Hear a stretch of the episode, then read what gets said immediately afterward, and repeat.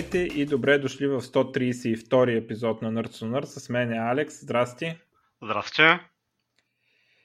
А, тежка работа. А, дълго време не сме имали епизод, но заети хора сме всички. А, освен това, е сега направихме едно нещо, което не го бяхме правили от 5-6 години. Записахме епизод и се оказа, че не сме го записали. Беше много забавно. Та, очаква сега тази първа част да е по-набързо. Така, почваме, защото няма време. А, само да кажа, а, всички да влезнат в Дискорда. А, линка е на сайта, горе в дясно. А, там хората говорят средно поведнъж на 3 дни. Така. А, почвам с най-важното. Apple. Най-важно и много скучен ивент, в който обявиха iPhone 13, iPhone 13 mini, uh, iPhone 13 Pro и iPhone 13 Pro Max. Uh, това са само бъмпване на характеристики, нови процесори, дето нали, уж били по-бързи, батерията не знам какво си и така нататък, колко ядра имали. Uh, няма да ги чета тук. Единият интересен фичър на iPhone 13 е Cinematic Mode, който позволява, като снимаш видео и кликнеш някъде на екрана, мазно да се сменя фокуса от едното място на другото.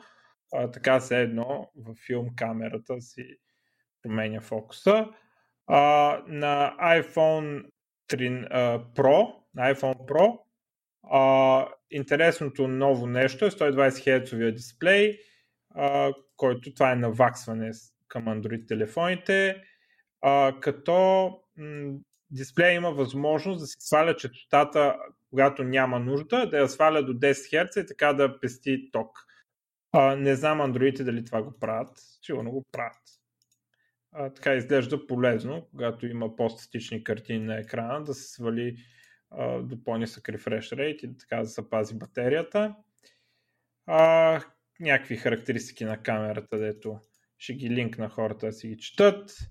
А, и това е общо взето всичко интересно за iPhone според мене. Не виждам нищо, което не е просто увеличаване на числа, като изключим тези неща, които споделих. То не е, че 120 Hz не е увеличаване на число, ама е някакво значително увеличаване на число. Нещо, дето е важно на практика. А, така. А, това е за нов часовник, който ще да има 40% по-малко ръбове на екрана и 20% по-голям екран. Повече място на екрана, благодарение на което ще може да има QWERTY клавиатура, на която да се пише с а, слайп, скука.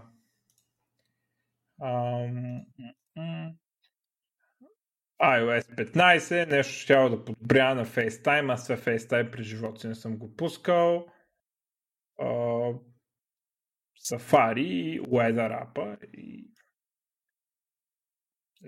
фокус мод там някакъв си, да си правят фокус профили, като това означава кога да ти излизат нотификации и такива неща. Поне така го разбирам аз. А, пак скука.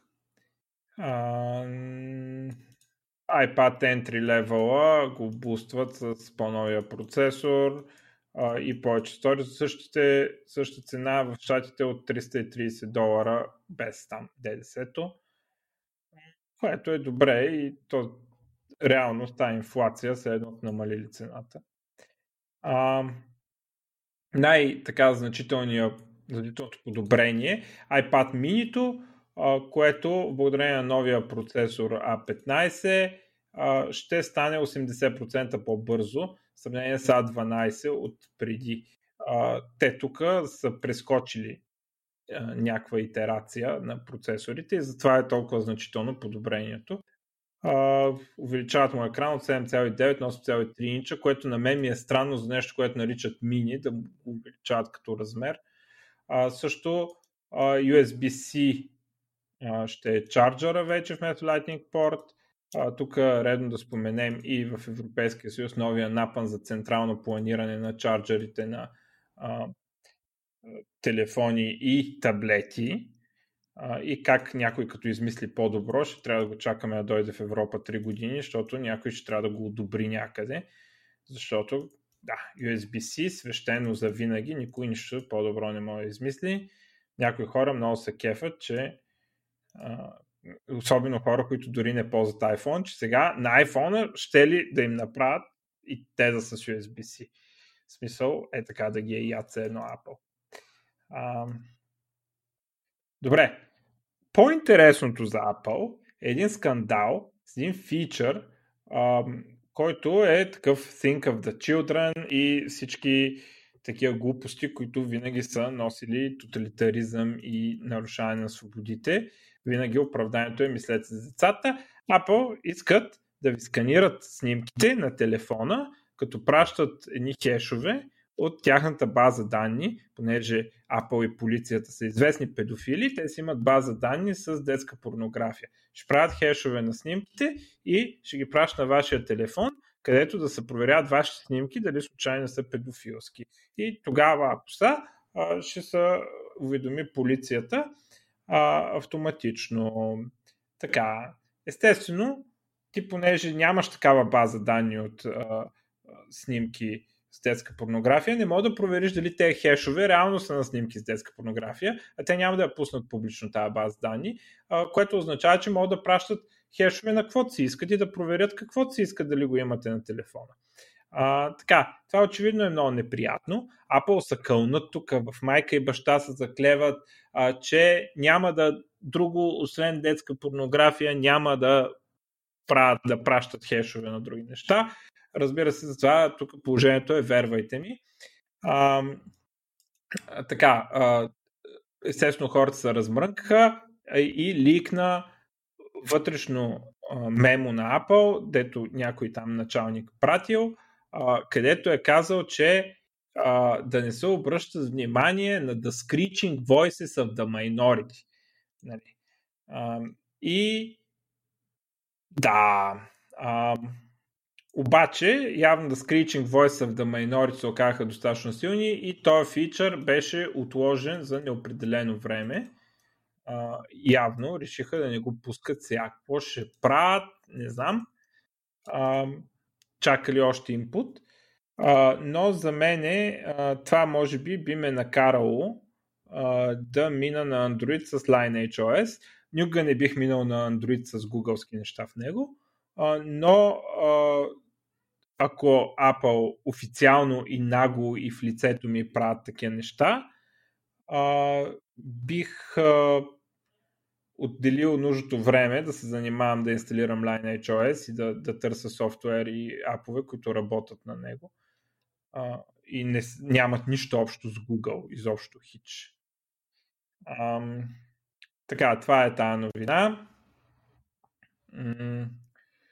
Друго голямо нещо около Apple, делото Apple срещу Epic. Epic, както знаете, компанията, която прави Fortnite, Unreal, Unreal Engine и всички тези истории. А, те се съдят, защото а, Fortnite а, получи фичър за in-app purchases, който не е през App Store. Apple ги свалиха, Epic ги съдиха. А, и интересно развитие, Apple са спечели делото от всякъде, всичко са спечели, Epic са виновни, осъдени, така да ще платят разходите и така нататък. Обаче, а, съдията казал, че това, цялата тази работа с а, забраната за ина purchase нарушава закона на Калифорния и Apple трябва да разрешат ина purchases. В същото време се дава право на Apple да баннат Fortnite от стора, защото Apple, Fortnite са нарушили правилата в стора. Правилата, които са незаконни според калифорнийския закон. Странна работа. Apple са казали, че Fortnite ще остане баннат. Тим Суини, моят човек Тим Суини, вика а, те ни наказват сега. На всички ще позволят да имат една purchases, а ние не може да дойдем в стора, защото сме имали една purchases. А, това е тук и ще има още съдене, но така много интересно развитие и а, твърдението, че така ако гледаш медиите, от една страна много лошо загубиха Epic, от друга страна много лошо загубиха Apple. Нали, зависимо с коя медия четете, се води, че е успех за едните или за другите. Много странно решение такова. А, Apple сега са задължени да пуснат една purchases. 90 дни имали. 90 дни имали преди 20 дни. А, така, също още преди да излезе решението, Apple разрешиха това нещо, преди още да излезе решението, го разрешиха за а, видео а, неща като Netflix и Music като Spotify. Нали, такива приложения. Netflix още преди това имаха някакво споразумение с Apple, където им го позволяваха това. А, сега вече те ще могат да си слагат линкове да се плаща от другаде. Но след решението ще трябва и с игрите да го правят това Apple. Доколко решението от Калифорния ще се разпространи по други места по света, още не е очевидно. Така. А, това ми е на мен за Apple. Алекс, ти нещо? Ами единствено това, което е, че се надявам просто това решение в Калифорнийския съд да доведе евентуално до промяна на малко по-генерална на политиката на Apple, да, да, не, да няма такъв голям монопол върху App Store, какъвто е в момента и такива стрикни, такива, така стрикна политика, която е за момента с този с тези пърчаси. Но времето ще покаже. Добре, продължаваме нататък с по-незначителния като импакт върху индустрията, но за мен е много по-интересен ивент. Първо, защото аз купувам такива хардуери. После, защото според мен тук има някакви реални промени по устройствата, а не като на Apple малко по-мощни процесорчета и това е. А, това е Surface ивента на Microsoft. Surface Pro 8. А, получава а, този дизайн, който е като на Surface Pro X, където а, в клавиатурата отгоре над копчетата може има място за химикалката, което е много хитро, много по-добре от предишния дизайн, който магнитно се залепеше от страни на устройство. А, 13 инчов 120 Hz дисплей и Thunderbolt 4 порт.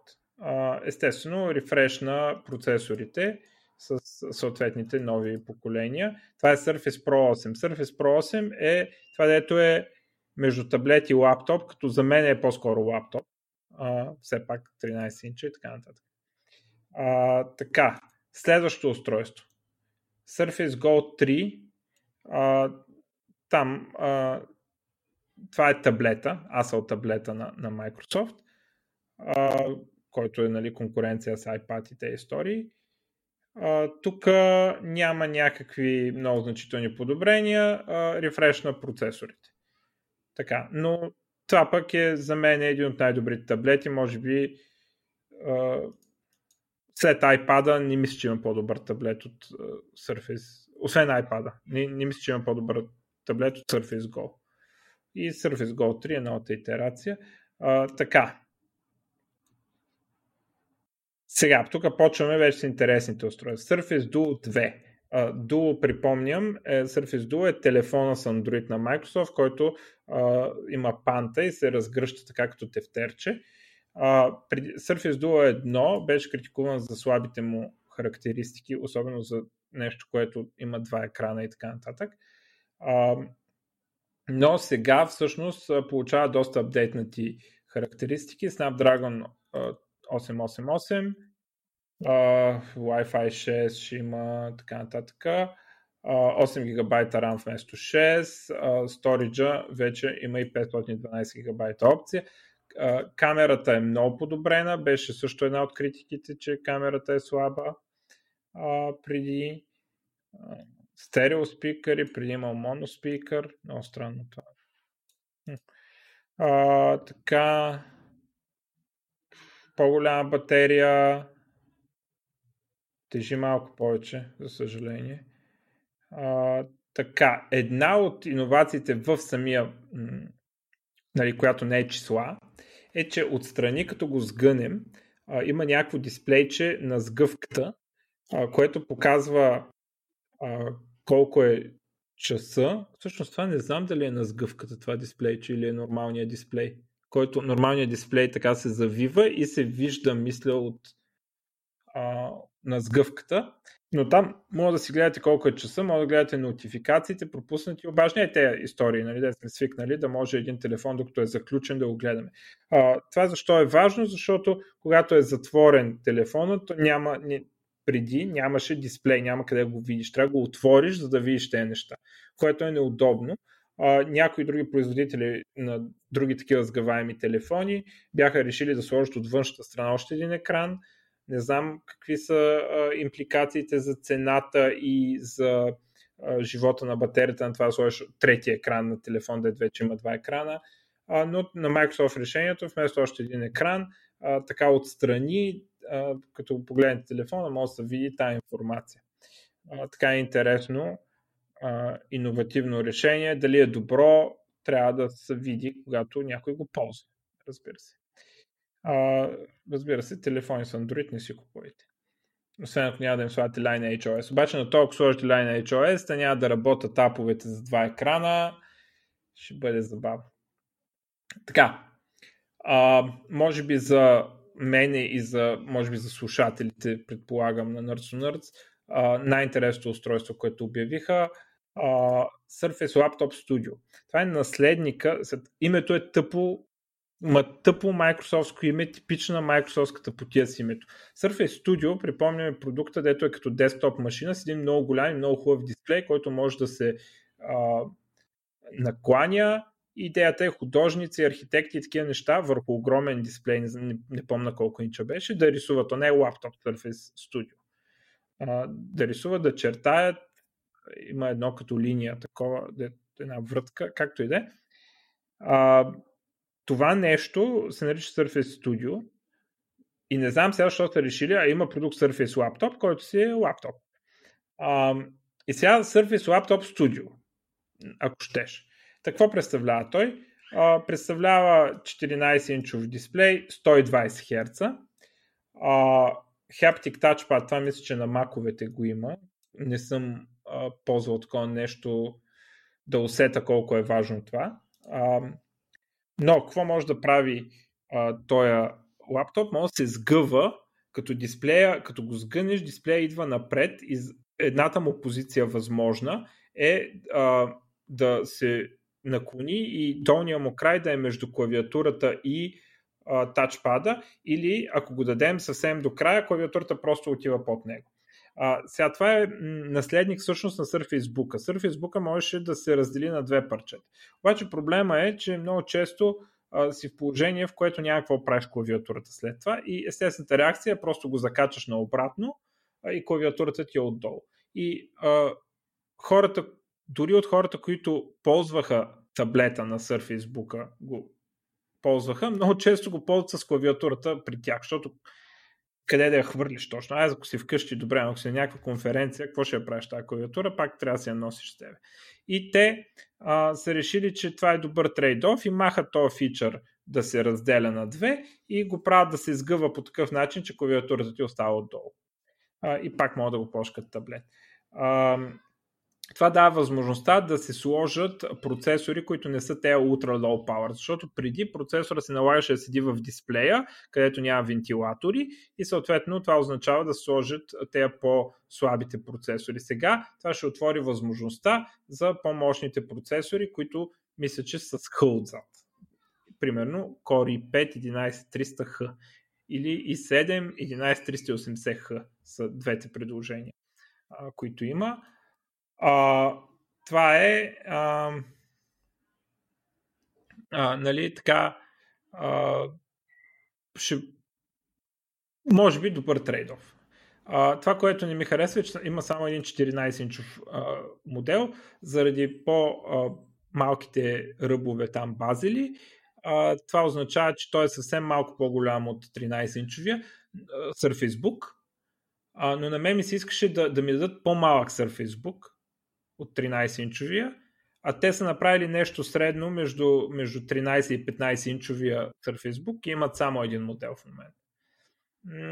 Но така интересна машина с добър трейдов. А, мисля, че така като потребител на Surface Book, мисля, че това има потенциала да е по-добро от Surface Book. А, цялата работа с разкачането отпада, което упростява дизайна, позволява по-мощен процесор. А, отново имаме а, сериозна GeForce RTX карта, този път 3050 Ti в по-горните модели. А, така, а, за съжаление, всички те устройства, изключение на андроидския Surface Duo, а, идват с Windows 11, което според мен е много голям даунгрейд за Touch, специално заради невъзможността а, таскбара да се сложи отстрани, което е супер удобно при Touch, защото когато отстрани, като си държиш така машината, ти идва под палеца точно. А, изключително много ма дразни това на Windows 11. Не мога да разбера поради каква причина Айде, променяш старт менюто там, не, че излиза в средата, хубаво, майната му. Но защо не мога да се мести глупавия таскбар? Каква безумна причина мога да има за това, не знам. А, за радост има опция да се даунгрейдне до Windows 10. Ще се продава с Windows 10, но само за Enterprise Customers. А, но предполагам, че това означава, че в домашни условия може да си купиш с Windows 11, да си инсталираш Windows 10. За съжаление, пък тогава се губят някакви фичери, които Windows 11 има за химикалката. Въобще ни напред, ни назад положението. А, така. Това е от Microsoftския ивент. Така, за мен поне хората се стараят с някаква иновации, къде е успешна, къде не и така. А, сравнително добър ивент така, за този хардвер, само да не беше то Windows 11 и то Taskbar. Добре. Нататък минавам тогава. Това е да видя какво има. А, PlayStation Event имаше. А, сега нали новата тенденция, която на мен ми е доста приятна между другото, а, е да няма едно голямо E3, където ни изсипват 30 игри, ами а, през така 2-3 месеца се пуска някакво ивенче от Microsoft и от Sony, на което ни обявяват няколко игрички. на последния ивент, те, които ми направиха впечатление, са 4 игри. God of War Ragnarok, ще гледам не говоря чак толкова много за тях, ще пуснем линкове с трейлерите. Едно нещо, което се нарича Project Eve, изключително красиво. Естествено, пак third person биячка, като всички игри на конзоли.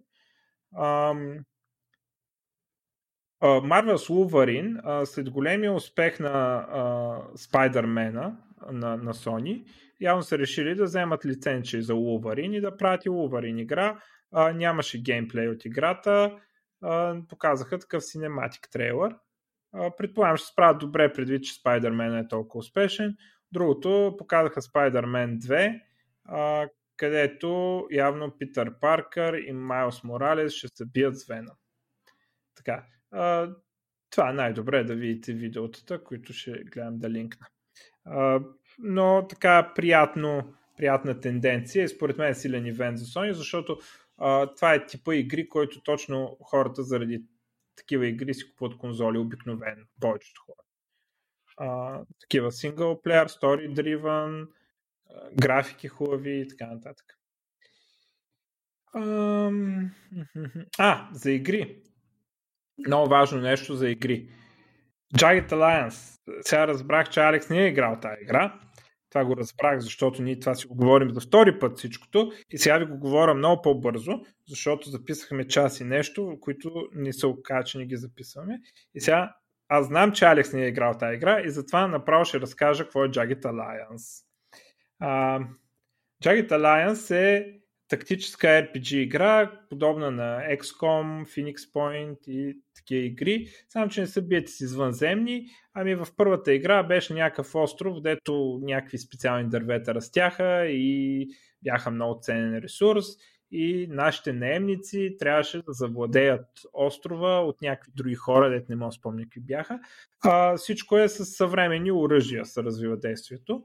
А, няма sci-fi елемент, а, и а, това е всичко. Нали? В смисъл, а, това е сетинга. Оръжията са нормални. А, хората са нормални, нямат костюми, суперсили и така нататък. Имат си нормални бронежилетки, каски и такива истории. С това ги екипирате. Сега, а, интересно на тази игра, тя си беше прилична тактическа игра нали, от този тип. Обаче това, което даваше огромен чар я правеше много приятна за игра, и аз съм я играл първата част от 95-та, съм я играл 3-4 пъти, съм я изигравал.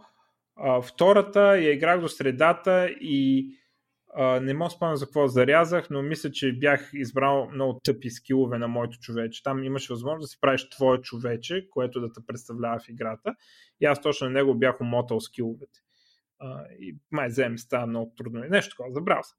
А, първите, първата и втората смятат за шедьоври в жанъра. И красотата на тази игра е, че а, наемниците имат характер и история. Те си имат имена, физиономии и така нататък. Не са случайно генерирани да взима и на, на килограм. И някои имат история помежду си, примерно мразят.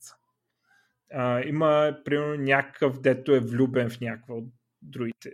Ама тя не е. Някакви такива истории. И примерно, какво може да стане? Те деца са мразят, ако случайно, без да иска направи friendly fire единия на другия, другия ще се обърне и по принцип, ако нямаха никакво отношение, първия път ще каже само ей, нали така. Обаче ако се мразят, ще почнат да се стрелят, докато единия не убие другия, въпреки командите на играча.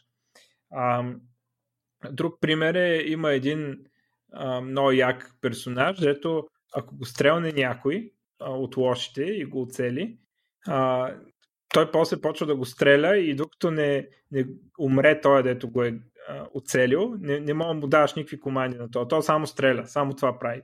Нали? Ей, такива са а, нещата и такива са връзките с характер. Имаше примерно един, дето беше супер скъп и имаше супер много на стрелба и беше супер добър по принцип. Обаче, ако го ранят или ако умре някой от другите, то се оказа, че е някакъв супер страхливец и дезертира. Такъв нали, почва да се паникьосва, да дезертира, да бяга и такива неща. И е това е нали, чара на Jagged Alliance, ако някой не е играл. А, ако не ви пречи ретрографиката, бих препоръчал тази игра. В смисъл, едно и две са много силни. След това ам, се правят много опити да се живи франчайза. Има примерно три игри други, които универсално се смятат за скапани от всички фенове на поредицата.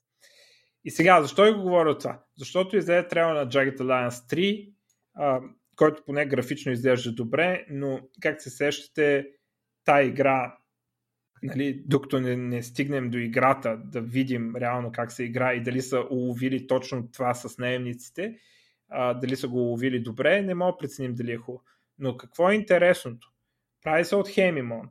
И силно се надявам този франчайз да успее да се живи и, и Jagged Alliance 3 да бъде признат от феновете за достоен наследник на 1 и 2 а, и за игра, която нали, е така да почнат да я харесват и да се окаже, че поредицата е съживена в България.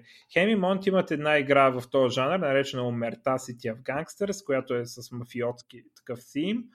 А, не е много добра играта, но доколкото разбирам, тя е нали, изключително нискобюджетна и така направена между другите им проекти. Докато се надявам Jagged Alliance, публишъра да е вложил достатъчно пари, за да може те да направят а, разработка както трябва, но все пак факта, че те имат опит в жанъра, а, предполагам ще помогне нали, да, да направят Jagged Alliance, да се надяваме както трябва, да се надяваме да, да им дадат бюджета, който Хеми Монт и Jagged Alliance заслужават и да стане да говорим всички за тази игра дано. А, изключително наследство има тук в Jagged Alliance. Просто много ме кефи тази игра. Дано да стане добре. Гледайте там трейлера. Изглежда добре, но както казах, не, не е в това разкончето на Jagged Alliance. Ще трябва да го играем, за да усетим дали, дали е това, което искаме от един Jagged Alliance. А, а, още за игри. А, Steam, т.е. Valve пускат uh, Steam Deck. Steam Deck е handheld конзола. Uh, Zen 2 CPU, 4 ядра 8 нишки от 2.4 до 3.5 ГГц там с бустовете. GPU-то е ръда на A2. Um, има 16 ГБ RAM, което мисля, че е споделено между процесора и GPU-то, не съм 100% сигурен. А, така, storage от 64 до 512 гигабайта. Дисплея 1280 по 800 разделителна, 7 инча диагонал, 60 Hz. А, има бутони от задната страна, което е много хитър начин да се използва пространството на handheld устройство. А, така ще тежи 670 грама. Какво друго? А, а операционната система е SteamOS 3.0, което е Arch-based. И десктоп е къде е плазма, доколкото разбрах, ще може да се инсталира Windows, което не знам защо точно ще се прави, но ще може. Тачскрин е екрана. Естествено има си отстрани контролери. Нали? Така и това нещо ще излезе декември уж.